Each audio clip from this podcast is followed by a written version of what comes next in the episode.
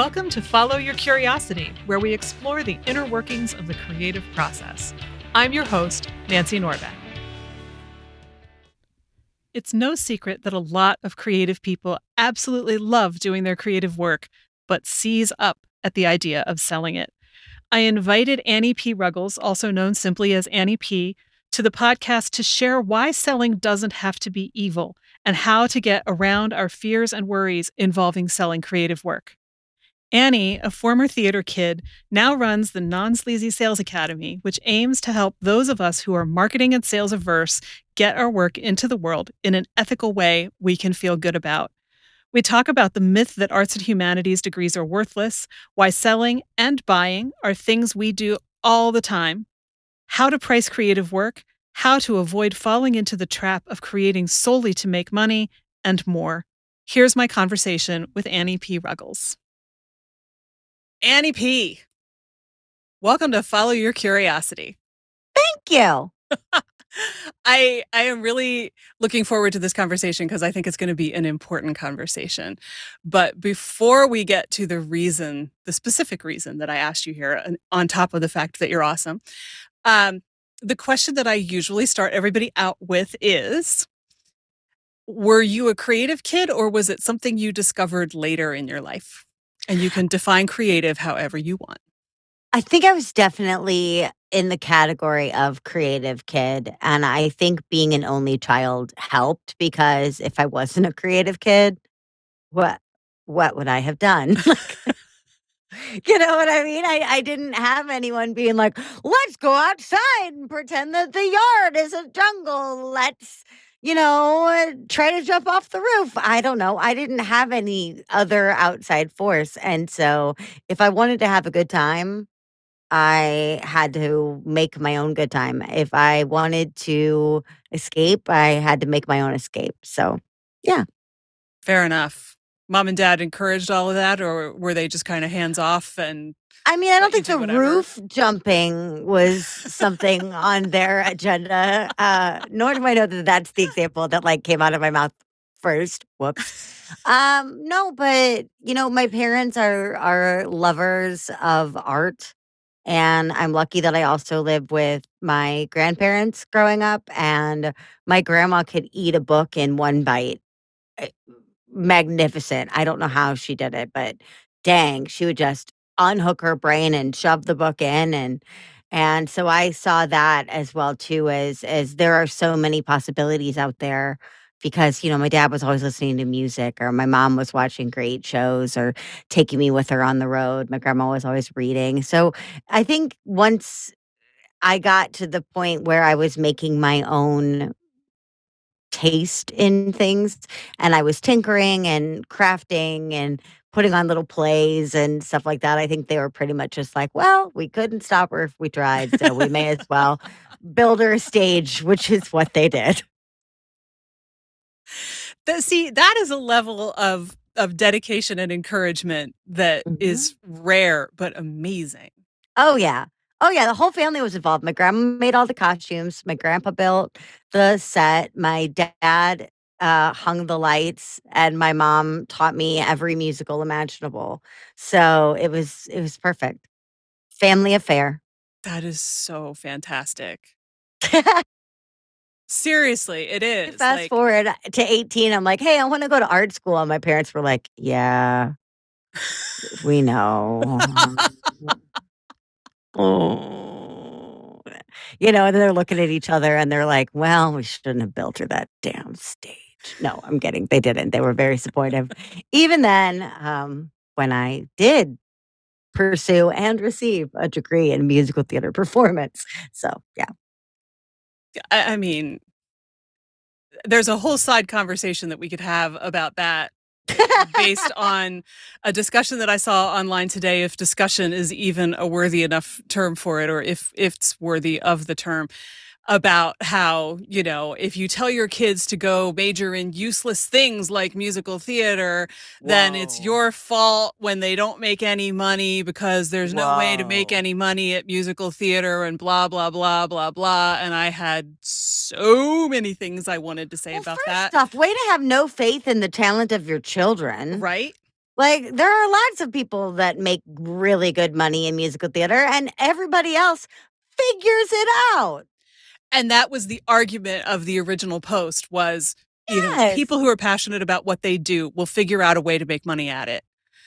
Yes. You know, and and this was lots of people chiming in and saying that's a totally irresponsible way to be with your kids. And I was like, I have to walk away from this now. Okay, so you put your kid in a and and okay, my dad is a perfect example. My dad was of the generation where he was going to be like the first person other than one uncle to go to college. And in my dad's Italian American upbringing and everything else, especially back then, you emulate the uncle, right? Uncle Mel, the golden standard. And so Uncle Mel went to school for engineering. So my grandpa looked at my dad and said, You're going to school for engineering. My dad freaking hated engineering. He got out of there. I mean, he retired, but he put in his freaking time, but he was miserable the whole time. So, sure, by all means, put your kid in a track that they hated. I'm not judging my grandpa. That's how things were done back then. Right. But I'd like to think that we'd advanced a bit since the 1960s, 1970s, mm-hmm. and are capable of making more elaborate decisions, especially because now we have all of these stats about how the average person will change professions a billion times. So let your kid go and get their musical theater degree. They'll learn a whole lot about hustle that other kids getting English degrees won't get. Right. Right. And it's also, you know, running around saying, well, you can't make any money at that. You shouldn't do it. Just is participating in the devaluing of whatever that particular field is, whether right. it's writing or music or whatever.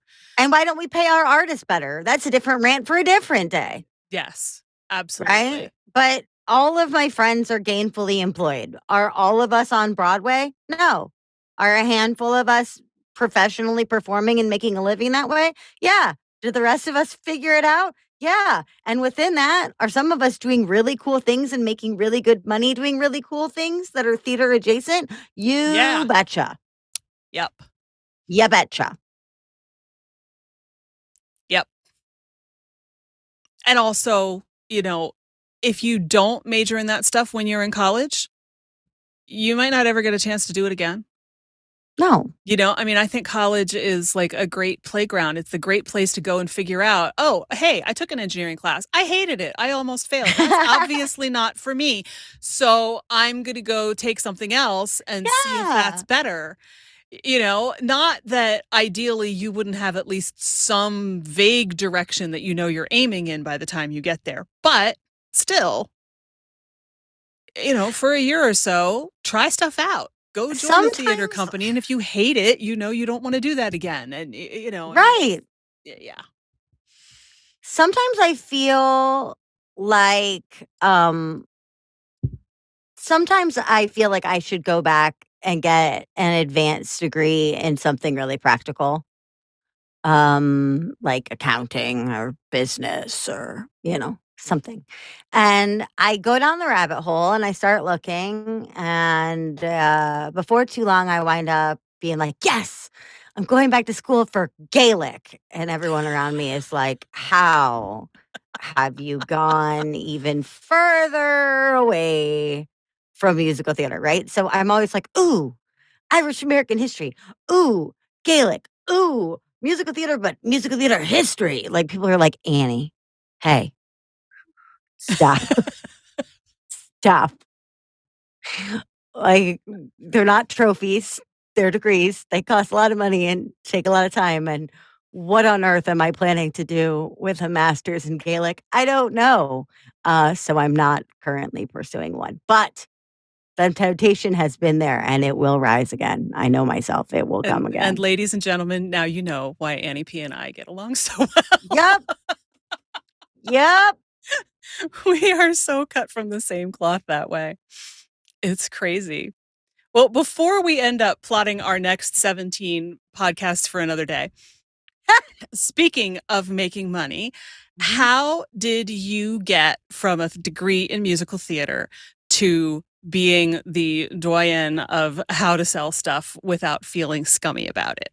Um, thank you for using the word doyen first and foremost. like you were just saying like to everybody, oh, we're cut from the same. I mean, yes, we're cut from the same vocabulary for jerseys. All right. How does a kid with a musical theater degree wind up here? Theater marketing. Uh, I live in Chicago. It is magic. We have more theaters per capita than anywhere else in the US. Take that, New York City. we do. Uh, but I needed a job in, I almost said high school. Ugh. I needed a job. It feels that long ago. I needed a job in college, uh, and a bunch of my friends worked at Broadway in Chicago, who run the big touring companies and our huge sit down Broadway productions. And I was their receptionist, and then they liked me, so they were like, "Let's do quirky stuff with Annie, like." Make her host the Wicked Singing Contest, where children sing the same eight bars of popular for hours on end and I had to like wrangle that and it was a lot of fun and quirky and weird and I could have done that job forever because it was just like crowd control and and making kids happy and doing fun stuff and hosting spelling bees with the cast of 25th annual Putnam County Spelling Bee and fun stuff like that. So I thought I was just going to do that forever. Like receptionist who acts at night, who occasionally does these weird quirky things. No, they had other plans. The current, at the time, marketing assistant quit in like a miserable fit, quit. And Broadway in Chicago really only inside hires. And so they needed a marketing assistant pronto. And they were like, her. She's already proven that she'll do exactly what we want her to do and not ask for very much money. Her. She's perfect and I went to work with no training. The next day, I was working on ad stuff for Wicked and Jersey Boys and all these huge shows. I was completely out of my element. I was freaking miserable. We used to drink Chipotle margaritas in the storage closet so that I wouldn't cry. Like it was bad. But all along the way, I had to learn marketing in a hurry. Huge, giant marketing big how the sausage is made billionaire marketing. And I'm grateful for that because it really was a master's of trauma and how to handle it, but also a really good marketing education that I got in a hurry and that I was paid to receive. So then I thought, okay, I'm working for the man of theater. Yes, they are kind of the man. I love them, but they mm-hmm. are kind of the man. I'm working for the man. How can I give back? How can I also do stuff that I care about? And I thought, well, I'm learning all of these big theater marketing hacks. I may as well go teach them to the teeny weeny theaters all over Chicago that my friends and I are doing shows in so that people can see our dang shows and we can make some money at theater. And so I went from big theater marketing to small theater marketing. And once I got out of Broadway in Chicago, I thought, you know, a lot of small businesses operate like small theaters. There might be something else here. So then I did marketing and branding for super small businesses, mom and pop shops, and solopreneurs for about a decade. Nobody was making any money because nobody was willing to sell in a way that felt good to them because they didn't know how. I didn't know they were modeling me. I wasn't selling. We were all making a bunch of big, beautiful, shiny marketing for coaches and service providers. And then it occurred to me that nobody was selling and I had to figure that out. So I, once I started falling in love with selling, I started teaching it on the side, almost as penance to my clients who had been with me for the marketing stuff. Like, hey, your marketing was gorgeous. Like, can we make some money now? Can we try? And they did. And uh, so I thought, you know, there's a lot of people in the marketing and branding space. There are fewer of us in the ethical sales space. There are very, very, very few Muppet esque me's in the sales space. Let's come hang out over here. And so I did. And that was 2019. So three years ago now since the pivot. So that's how a kid with a musical theater degree through the Wicked Singing Contest has wound up teaching sales to uh, pre six and early six figure businesses. That's awesome. Mic drop. Because you're right. There are not, you know, everybody will teach you marketing, but marketing is not the same thing as selling. Right. And you know, and and there are so many people who get hung up on not wanting to market because they feel like it's scummy and evil and it doesn't feel good and yuck and I don't want to. I know I have to, but I don't want Mhm. to. And that's bad enough. And then when you say, okay, but you know, this flyer, this ad, this whatever is beautiful, but you still have to sell it because the ad is not necessarily going to do all of the work for you. Then Mhm. those people, especially the you know, right-brained creative people who just want to go make their awesome stuff, it's like sprinkling salt on a slug.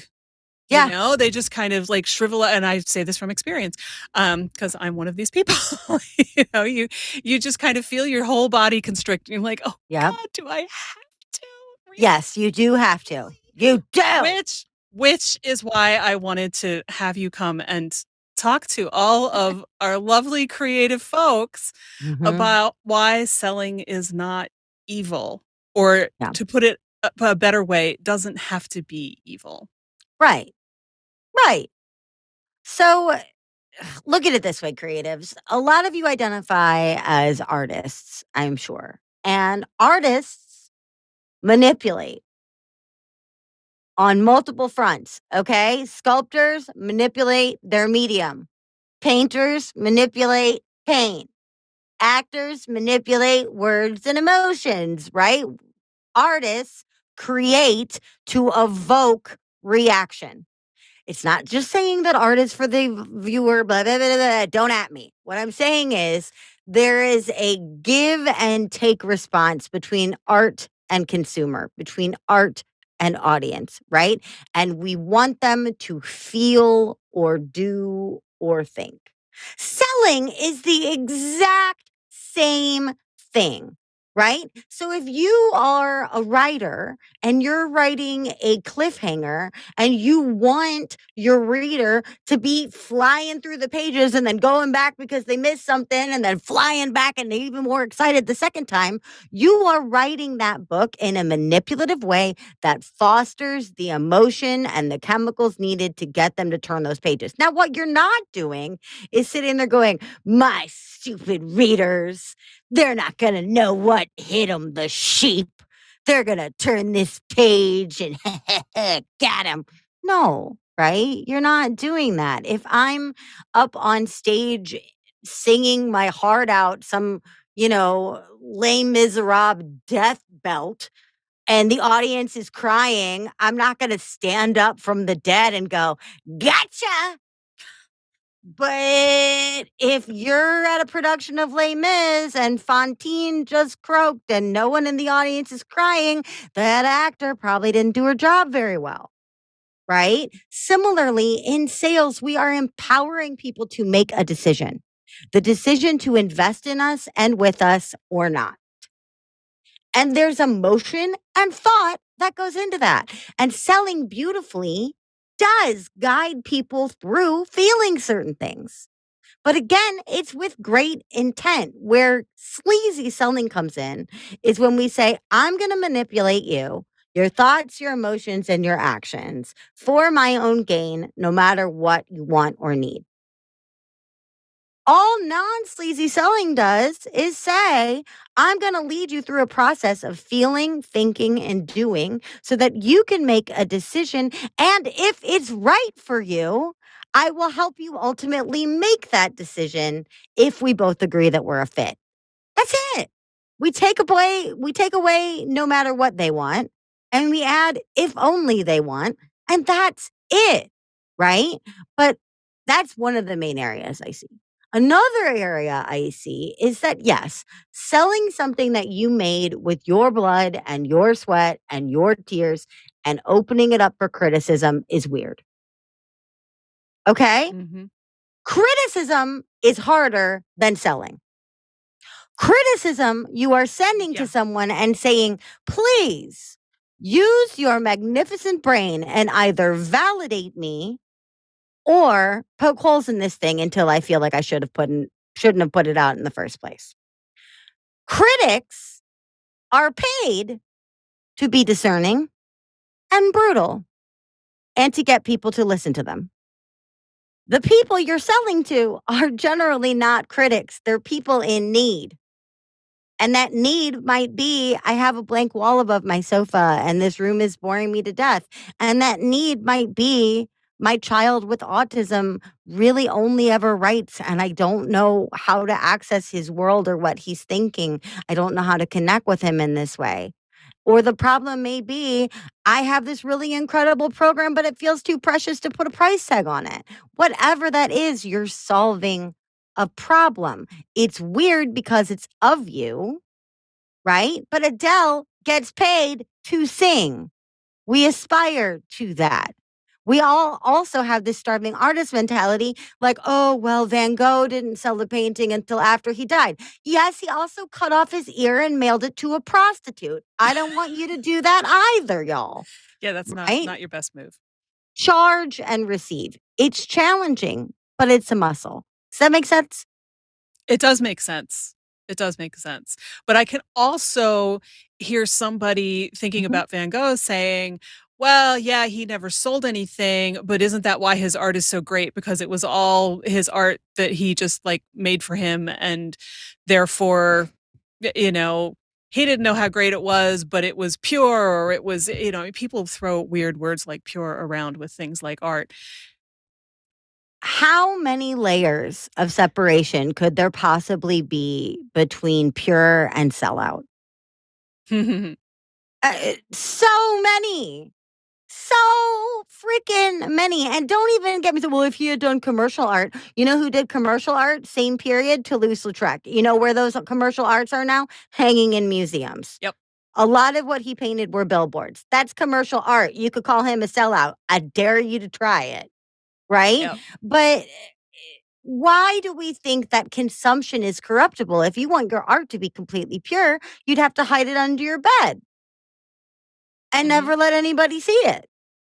Right? And and all of those people had outside outside influence and all of them had needs. He may have not sold paintings, but he sold his brother and sister-in-law on financially supporting him. He had patrons who would give him canvases and materials. He had models who believed in his art. So, no, maybe he sold one painting at full painting price back then, but he did a hell of a lot of selling by showing up authentically and not shying away from the fact that he was doing his work. So, I'd argue that he was a phenomenal salesman. He just didn't make much money. That is such an interesting thing to say because we all think that being a phenomenal salesperson equals making lots of money. hmm But that's because they're looking at it as cash collected, which it is. That's the goal of sales is profit, right? Revenue. Yay. But so many of us are selling all the time. Performing artists, if you are auditioning, you are selling yourself, quite literally. Pick me, not them. Mm-hmm. Right? If you are a director, same thing. They want to do another production of King and I. You have a million new ideas for a fresher version. Pick me, not them. If you are a theater company and you're going for funding or you're trying to get press to come to a busy opening night, come to our show, not their show. It I keep using those examples that are me, not them, not to show that it's differentiating, but to show you're advocating for yourself all the time. Right. And and also, you know, when you say yes, making profit is is the ultimate plan, it is, but at the same time, it's it's the exchange, you know, it's like my plan if I'm selling a coaching package is not I'm going to take all your money and give you nothing for it. My plan is I really want to work with you. Yes. You know, you are really cool. I want to work with you. I want to help you figure out what your creative dream is or get it back on track or wherever you are in that process and help you do the awesome thing that you want to do because that is an incredibly, incredibly exciting, joyful thing for me to be able to do but I also have to pay my rent. Yes. Right? I, I mean, it's it's that exchange. I've heard, you know, money discussed, you know, talked about as like an exchange of energy, and that sounds so woo woo, airy fairy, but it's also it's true. True. Yeah, right? I mean, It's you go to your day job and they pay you money to do the things that you do so that you can have a roof over your head and go to the grocery store and afford your Netflix subscription or whatever else you do with that money. It's it's the same thing. It's the same dang thing, right? I mean, listen, I am the crunchiest, hippiest, most probably socialist little muppet in the world. if we could go back to the barter system, I would in a second. But I tried to run a business on barter, and here's what happens you wind up with a whole bunch of stuff you don't want. Mm. Not that it's not cool. I have so many friends, so luckily, so grateful for them that are extremely talented visual artists. Unbelievable stuff. Love their stuff.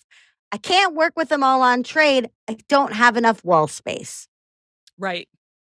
Right. And here's the difference. If we were trading wall space for wall space on things that we had already created, then maybe it'd be different. You give me something from your archives, I give you something from my archives. And eventually, when we get a bigger wall, we'll put it up together. I have to show up for my money in the now. Mm-hmm. If I'm teaching someone, I'm teaching someone. Even if they're buying a program of mine, there's customer service attached, there's group calls, right? I am showing up. So even if I'm getting a painting that they did three years ago or a new painting, then I'm trading time for time. How do you mark that? Well, the going rate on this painting is this, but I'll do it by hour. It's just, it's too hard to negotiate. It's too weird. And it also gets really chaotic because what if you have two friends who are both accountants? Right. You really only need one accountant, mm-hmm. right? So it would be amazing to get paid in little tiny baby goats but I can't pay my mortgage in little tiny baby goats, nor do I want to send little baby goats to Chase Bank because Lord knows what that soulless institution would do to those sweet baby goats. Right. So, as much as I wish I could collect currency in adorableness, I can't. I got to tell you, you have a, a, very good point about what Chase would probably do with baby goats, but the image of a Chase bank flooded with baby mm-hmm. goats mm-hmm. is pretty hilarious. It's magnificent, and I wish it could happen. But for right now, right. I take, you know, USD, CAD, AUD, and the almighty euro. Mhm. Right. Well, and and you kind of have leaned into a little bit the idea of like figuring out what what you charge for something. Mm-hmm. Right? I mean, if I am a painter, how do I figure out what my painting is worth? How do oh. I, you know, right? I yeah. mean, it's a hard question. Yes. And a lot of people like feel so guilty about taking anything for something that they made too. Right. That, you know, I mean, that factors into it you know, how do you have any words of wisdom for the creative person who's sitting with, you know, 83 paintings that they haven't sold yet because in part they haven't figured mm-hmm. out how much to sell them for?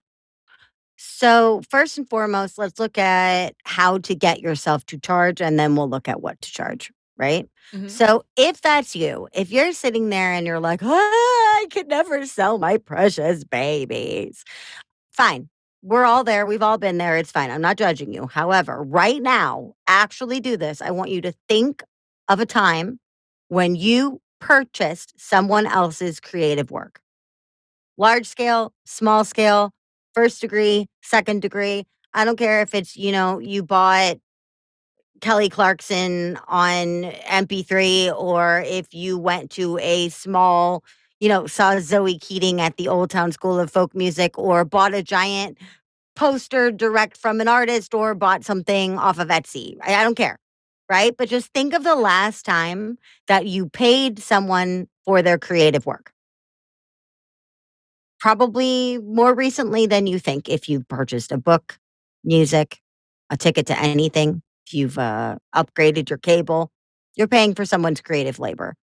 Uh, notice how you had no emotional reaction other than excitement to that. A lot of time, what happens when we're selling art is we start to feel really anxious and we assume that the buyer is anxious too.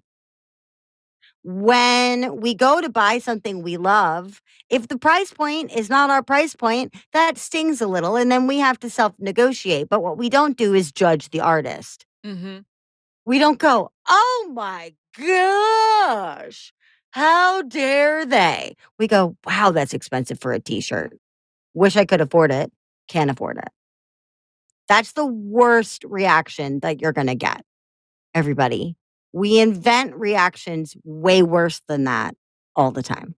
So, first and foremost, notice a time that you paid for someone's creative work of love and notice how they didn't make a big weird deal about it. It can be done. Positive modeling, right? Now, that being said, how did they do it right? if you were at an art fair, if you were at a festival and you went up and interfaced the artist, how did they talk about their art? How did they display their pricing? Did they explain their pricing? Did you haggle? Did you want to? Right? If you found them on Etsy, how did you find them? Where did you find them? If the you, if it was a book, where did you why did you get that book? Did you see something with the author? Did you read the blurb? Did it come out in a list you trust? Why was there no pomp and circumstance? Why did you just say yes? first and foremost right? A lot of time that's story, sometimes it's detail. It varies per person, but you have consumed and purchased art. You have consumed and purchased other people's creativity with extreme joy. You are no different. Why couldn't people purchase your creativity with extreme joy? They can. They will if you get out of your way and let them do it. Right? Now, how do we price this thing? That is incredibly hard. For things like books and music, there is sort of a going rate range. Get out there and get your competitive analysis on. Not that there aren't going to be outliers. There are hardcover books that are hundreds of dollars that are more like textbooks, and there are ebooks that are free, right? There's a range, but look at the closest to an apples to apples comparison as you can for something that has more of a set price point like books, like CDs, CDs, however, we're selling music these days, right? Theater tickets, live event tickets, similarly. There's an expected price range. Get in there and see what that looks like. Now, fine art and services are very different because, you know, a painting down the street, a little kid's truck doodling is worth 50 cents. And if Banksy did it, it's worth 4 million, right? So how do we price in that way? Well, we look at the good old economic supply and demand. We look at how long it takes you. We look at how long, how much emotional labor or effort you put into those hours, how challenging were those hours, your cost of materials, some competitive analysis, right? You're like, okay, well, it's a pack of greeting cards. How much could that be? You might think it's a dollar. Go on Etsy. There's packs of greeting cards there for 50 bucks, right? Make sure you're not undercharging. But at the same point, look at how many hours went into making the thing. And I'm including originals for reprints, right? Don't just say, oh, the reprint is a, you know, I, I take it to FedEx Kinkos and it takes me an hour, so I'll charge a dollar. It's piece of your creativity. How long did the original piece create? Uh, or take to create, right? Uh, Diane von Furstenberg only invented the wrap dress once. Okay, she still charges top dollar for every subsequent iteration of that dress because you're char- you're paying for the outcome. You're paying for the product, right? So do your competitive analysis, see what else is out there, look at your own labor and materials, and then the best way to see if you're pricing something effectively is put it in front of your buyer and see how they respond to it. Same thing, 35 bucks feels like a whole lot for a t-shirt to me. But if I put it out and the rack clears out, then maybe it's a great price. Mm-hmm. If I put the rack of $35 t shirts out and everyone goes, oh man, when they look at the price tag and walks away, then I know something. Then I know 35 is on the high end. Maybe I need to earn that price point if that's where I really want to be. Or or if it has to be a $35 t shirt because it's an artisanal t shirt, hand screen printed by me with an original design, and it comes with a video series of bloody, blurdy, bloody, blar. So it has to be a $35 t shirt, then find an audience where that whole package will be welcomed and where people want things at a more premium price because that exists too. I feel like finding and knowing your audience is such an overlooked part of anything creative, not just selling stuff, but also, Uh-huh. I mean, I've said this on this show before, you know, but like if you're writing a horror novel and you want somebody's feedback on it, don't give it to your friend who only reads Nora Roberts books Oh because god, they're no. not your audience and they're not going to like it and they're going to make you think that you wrote the world's worst book when a horror fan might think it's great. Yes. And I feel like there's a lot of overlap with that with what you just said, you know? Like you need to know like who this is for Mhm. in order to, you know, get anywhere in terms of making any money with it. My best friends and family, with the exception of my dear sainted father, do not listen to my podcast. It's not for them.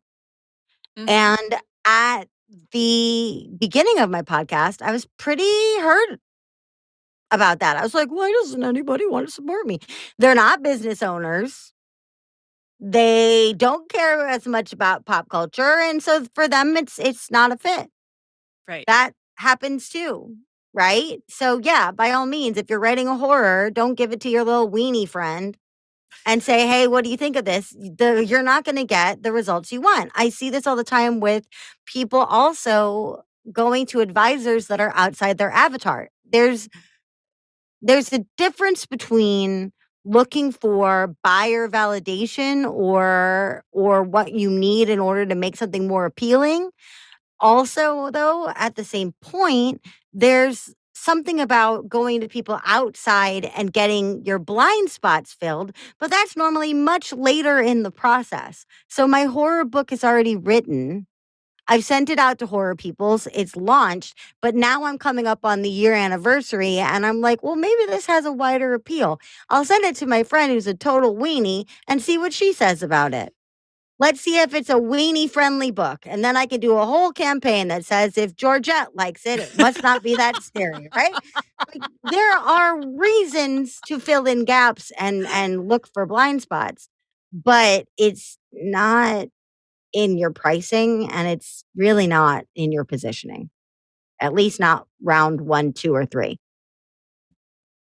You know, this is so interesting because I it's I, I'm flashing back to where we started, you know, talking about all of these people who are like, it's parental malpractice to send your kid off to school to get a degree in musical theater because they'll never make any money. And I'm just curious, like, where have you seen people defy that and turn, you know, in, some unexpected way that's not landing a starring role on Broadway? Mhm. and and actually showing that yeah you know there are other ways to take something like a theater degree and make money at it and it's not all about being a doctor lawyer or engineer if you want to actually keep a roof over your head Oh my gosh. All right. Theater kids doing cool things. The sky's the limit. Uh, last week, I interviewed a really incredible guy named Ron Ben Joseph. Ron Ben Joseph is a speaking coach for women entrepreneurs and executives. And he has this really great comedy background. And so instead of being like a super polished platform speaker, he's really helping these high domain expertise women really just get their point across in a lovely, relatable, brilliant positioning way. Uh, got a theater degree, just like me. Uh, a lot of us go into product positioning. A lot of us go into sales. We make incredible assistants and then we learn the business and we get promoted from within. I have had friends that have been the assistant right hand of Tony Award winning playwrights because they understand the business. I've seen people that are on the acting side write plays, direct plays, launch their own theater companies, launch nonprofits that connect kids to theater. I mean, it's so, so many options. So, I mean, that's just off the top of my head. i love So it many. So, I mean, they're all, my friend Rose was here directing an opera. And my friend Tony came in to do movement and intimacy coordination, right? Like there's all of these other things that go into making art as well. Uh, There's a theatricality to marketing that's awesome for theater kids. There's PR is one giant razzle dazzle. Put a theater kid in there. My gosh. customer service, you need a theater kid. You need someone who can hold it down when the customer's being crazy and then really lay into it when they need to be sheared up, right? I, a lot of us are finding ways to make art on the side or still professionally. A lot of us turned to podcasting. Imagine that. What a coincidence. Right? yeah. I mean, I I feel like I, I I feel like this is the other podcast you and I need to do is the what other thing can you do with that supposedly useless arts and Oh, humanities yeah. degree because it it gets such a bad rap and you're like like as soon as you started talking about, you know, speaking coach I was like obviously. Obviously. How you know, there are so many transferable skills in all of these things and we write them off and it ticks me off. There's this great speaking of musical theater, there's this great song from the musical Avenue Q called What Do You Do with a BA in English? And it goes, What do you do with a BA in English?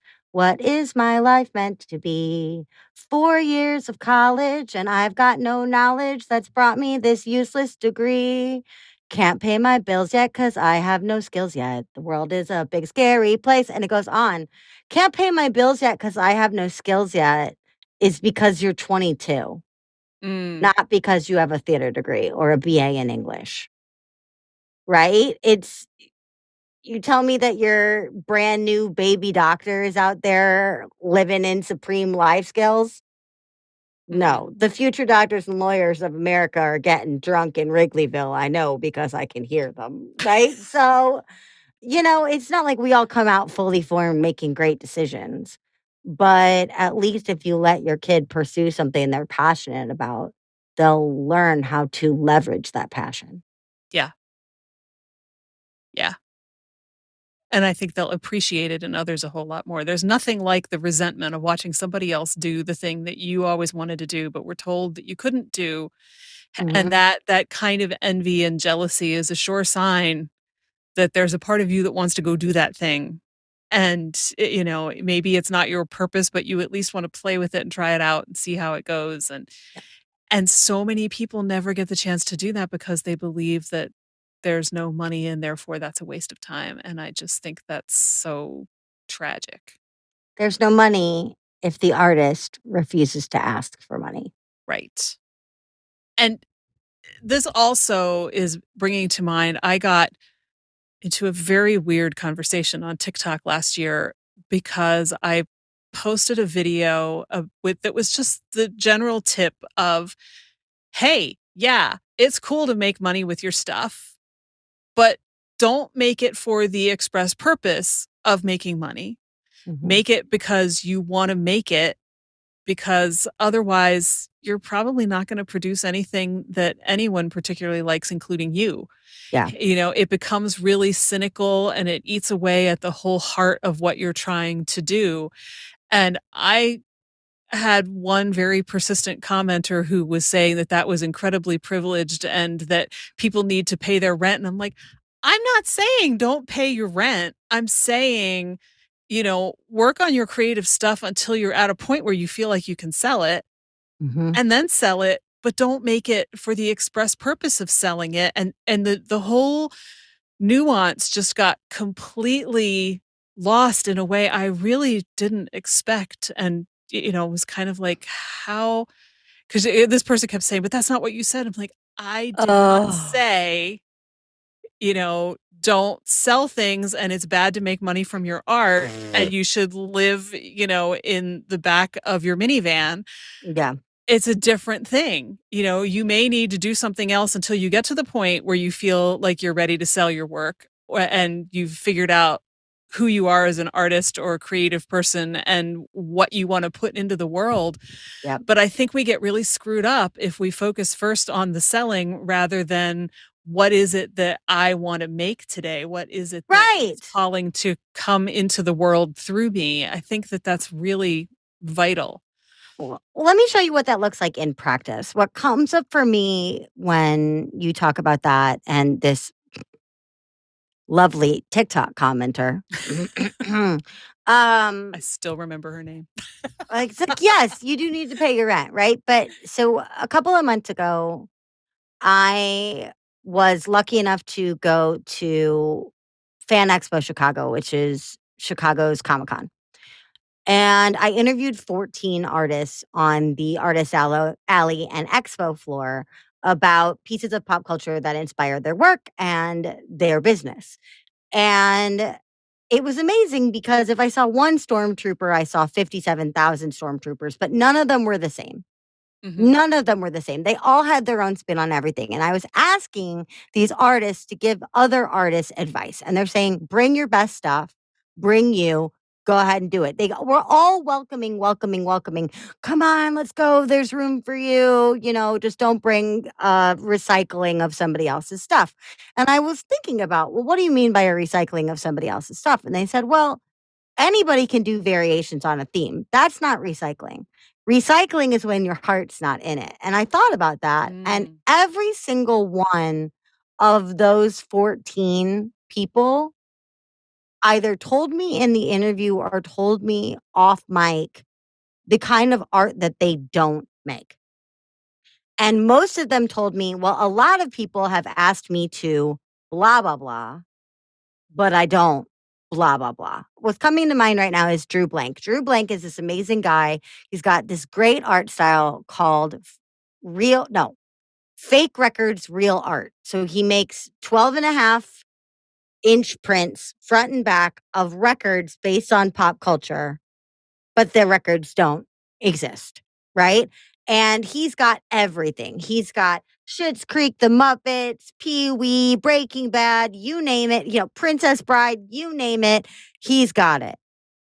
And then I watched as somebody came up and went, Do you have blankety blank insert anime name here? And he went, Nope, I don't. And then he looks at me and goes, anime. The kids love anime. I have no anime. I said, why don't you have any anime? And he said, because I don't like anime. Drew would be recycling and phoning it in mm-hmm. and mass marketing if Drew decided to follow the money into anime, knowing full well he's tried it and doesn't like it. Right? He's tried yeah. it, but he doesn't like it.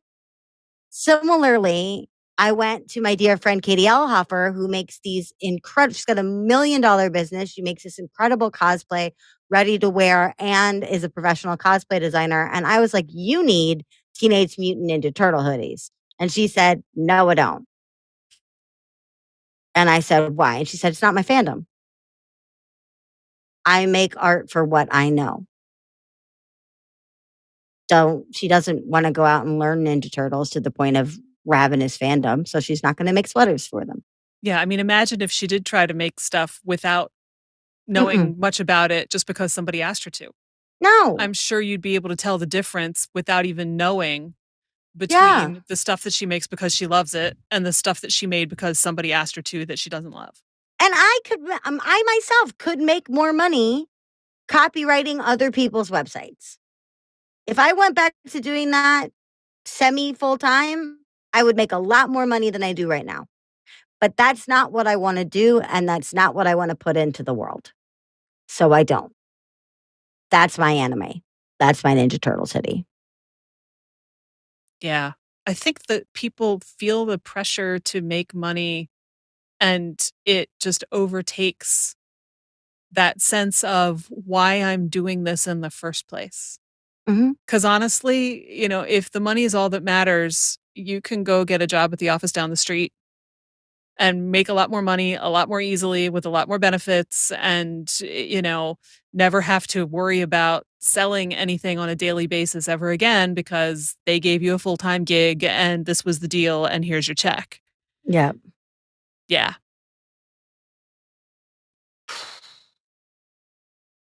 Yeah. That's my official response to that. Just it's it's it's so easy to get mired down in that place. Mm-hmm. And then you get to decide do I want my creativity to fuel my income? And or do I want my creativity to fuel my soul? You can do both. Something can fuel you in multiple ways. But if the answer is both, you have to work at both. Mhm. And if you're not willing to work at both, then maybe just save your creativity so that it fuels your life and not your pocket. Yeah, I mean it's it's a big thing, you know. There are people, you know, you talk about your dad the engineer. My dad's an engineer. My dad loves being an engineer, but my dad would probably die if you told him he could never sing in a choir again. Mhm. You know, and what I was told growing up was you do the creative things on the side as a hobby, you don't do them as a job. Yeah. And I think a lot of us heard that and we have to kind of wrap our heads around the idea that no, actually I could do this as a job. But Yeah. but you have to weigh you know, how much time and energy do I have to put into that? Is that really where I want to land or am I better off doing it as a hobby or you know, this is really my thing. This is what I want to do. So I'm going to put in Mhm. the time and the energy and I'm going to figure out how to make money doing the stuff that I love, even if it's not getting up on a Broadway stage, Yeah. you know, and, and it, you know, it, it's not a one size fits all thing. And I think that we tend to hear that it's a one size fits all thing, whether it's you Mm-mm. can't make money doing that or you do that as a hobby or you know, yeah, you can make money doing that, but you have to work really really hard and you know, it's live in your your little garret where you'll starve to death. And none of those things is really strictly true. It's just dependent on where you want to put your energy and your time and your effort. And Mhm. whether or not you can figure out the way to do the supposedly you're going to starve stuff where you don't starve that might be something cool and new that nobody else has ever done before. Right. It's Yeah. just a matter of how to use your word from before, pure is Mhm. important to you to keep it, how chaste and, and lovely, and also what you're willing to sacrifice for your art. In that, you know, if I had stayed in musical theater, I would have expected a lot of traveling, time away from my family, um, really long hours, restrictive diets, bleeding feet, right? And I would have been like, that's the cost of the job. Mhm. Selling your art is the cost of your job if you make it your job, just like bleeding feet and long hours. So I decided that I didn't want to compete with my friends. I decided that auditioning wasn't great for my mental health. I decided that I was going to stop for a while and see what else was out there for me. I made that choice because I didn't want to put in the work of honoring the others' expectations and demands. Mhm. That doesn't mean that I went into a job with no expectations and demands, right? Right. So, are you willing to break your feet? What and you know, I got to tell you, when you put it that way, being willing to sell a painting sounds a hell of a lot more appealing than destroying your feet. Yep. Cuz boy do mine hurt just hearing you say that. Yep. Right? I would much rather sell a painting, a, an album, or whatever it is Mm-hmm. than deal with that. I mean, look at these actors who lose 60 pounds, gain 60 pounds, get divorces, wind up having a fa- like it all of that. It's a weird cost to doing business, right? But next time you don't want to sell something, go find a friend who's a professional dancer and ask to see their feet and say, they have that. I have sales. Which is not to denigrate the professional dancer either. It's Oh my it's God, different, no. different choices for different people. It's but- incredible. The Yeah. sacrifice, the brilliance, the talent, the Mhm. perseverance, the pain management. I mean, Oh, it's yeah. unreal. But dancers are some of the most disciplined, driven, eye on the prize, dedicated people I've ever seen. And they have the scars and the bumps and the bruises and the doctor's bills to prove it yeah. because they've put in the work. The rest of us just don't normally get doctor's bills when we overexert. Right. Right. But it it still, I think, is a really valuable perspective. Like, mm-hmm. you know, the idea that selling is painful pales in comparison to something right. like that. And you know? it doesn't have to be painful. Right. It might be uncomfortable, like art often is, but it's not unnatural unless a good person tries to go bad. You don't have to do that. Stay in honesty, stay in integrity, stay in enthusiasm. It'll hurt a lot less. And everything else that's left is just discomfort. And yeah. really, when you look at it that way, discomfort really mm-hmm. pales in comparison to broken feet that you have to tap dance on. Yeah. And I think looking at it more as having an honest conversation with somebody mm-hmm. rather than, you know, I have to be pushy and all of those things that you don't want to be. Right. Though I like the way you were saying earlier, you know, we manipulate stuff all the time. Like manipulative has become a word that has connotations that shouldn't necessarily always apply, but right. we tend to go right there. But, it, you know, the idea of just saying, hey, you know, I saw you looking at this painting. Yeah. What What do you think? You know, I, am the one who painted it. Let me tell you the story. You know, what whatever yes. feels natural and right to engage with somebody who's enjoying your work. Yes is so yes. much easier and feels so much lighter, like even as I say it, than, ooh, I saw that person looking at my painting and I'm going to go see if I can get them to buy it. Right. Right. Just deepen the conversation. And then when the time comes, tell them what the price is and see how it lands on them. That's all you can do. That's it. That's so freaking healthy. hmm It really, really is. It really is.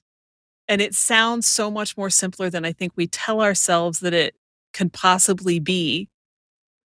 And then we get stuck. But it really, uh, you know, I think it only has to be complicated and awful if we decide we're going to make it that way. Absolutely. And I think also dear artists and other forms of creative people, your work has value and so do you. And it's okay to acknowledge that and yes. say, yes, I put time and effort into this painting, this photo, this piece of music, and therefore I am absolutely entitled to charge for it. And so I'm gonna, and I'm gonna do it as fairly as I possibly can. But that's the plan. And again, remember, you pay other artists all the time. So pay closer attention. Why are you buying? And what are they doing right? That's perfect. That's like the absolutely best possible place to end this conversation. Yay! so, Annie P, thank you so, so much for setting us straight on this whole crazy stig. What's the word? There's a word. Um, you know, stigma. The, yeah, that's kind of where I was going. There's a stigma yeah. around among creative people around selling. Yeah. I just didn't come up with the right form of the word so much for me being a word person. But, you know, thank you for giving us much needed perspective and sanity and and a healthy way of looking at this whole process and I hope that people who listen are really inspired to go approach it this way rather than thinking that it has to be some horrible thing that makes them a scummy person. You don't have to be scummy. You just have to ask. It's beautiful. Thank you so much. That's our show for this week. I'm sure Annie has given you a lot to think about if you're reluctant to charge for your creative work. I hope that you're inspired to consider your relationship with money and creativity, and that you'll leave a review and in it, tell us about that relationship and if you think you might change it. If you enjoyed this episode, please share it with a friend. Thanks so much. You know, I talk to people all the time who are feeling totally lost, overwhelmed, and stuck creatively. And I know there are lots more of you out there who are feeling the same way. So I made something to help. Check out the link in your podcast app for my creative tune-up kit. It's 37 bucks, super affordable, and it's full of my favorite coaching tools to help you rediscover your creative self and make progress fast. I would love to get it into your hands so that you can get unstuck and create beautiful things this year. Follow Your Curiosity is produced by me, Nancy Norbeck, with music by Joseph McDade. If you like Follow Your Curiosity, please subscribe, rate, and review on Apple Podcasts or wherever you get your podcasts. And don't forget to tell your friends. It really helps me reach new listeners.